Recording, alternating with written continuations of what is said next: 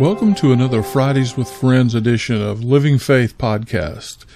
You know, I hope you're enjoying these conversations that we're having, and uh, I hope you're finding them be a blessing to you in some way. Well, I know they've been a tremendous blessing to me personally. Today, we're going to continue our conversation with Jim German, and we're going to be talking about something that we're all very familiar with, at least in word. We'll talk about the rapture of the church. That being said, let's get started with our conversation.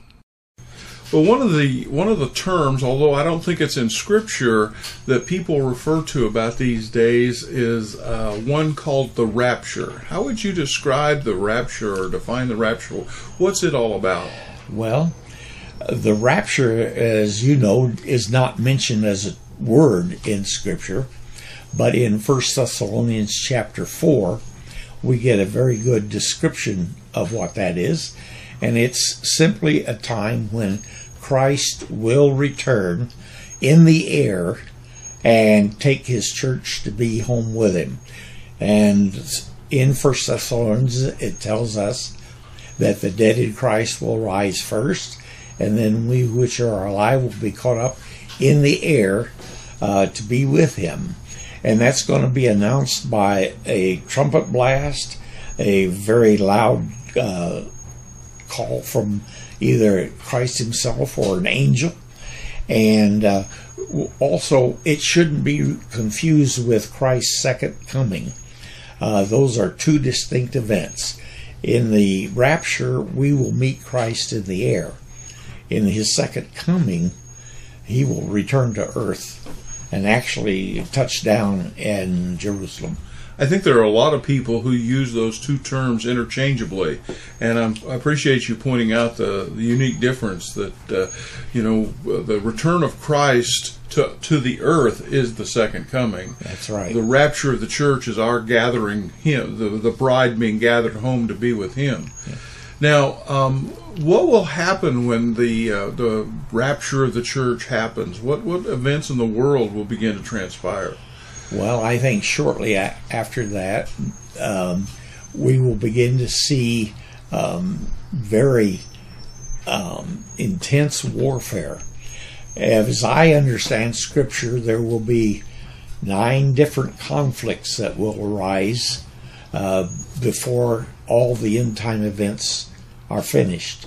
And the first ones will be uh, attack upon the nation of Israel by its immediate neighbors. And the second one will be an attack on Israel uh, by uh, the next surrounding area of neighboring countries.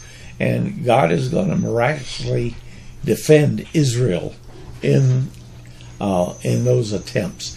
And then there will be some others that will take place during tribulation. Okay, so so the the tribulation time that you're speaking of is that period of time uh, that is Daniel's seventieth week. That's correct. And so it will last, we know, for seven years. And uh, during that period, there will be a uh, God's judgments being poured out upon the sin, sinfulness of the world. Right.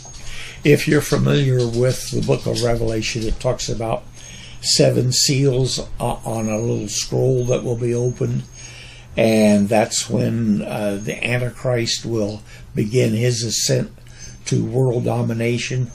Uh, the breaking of the seventh seal will introduce the trumpet judgments, and the seventh trumpet will introduce the bowl judgments.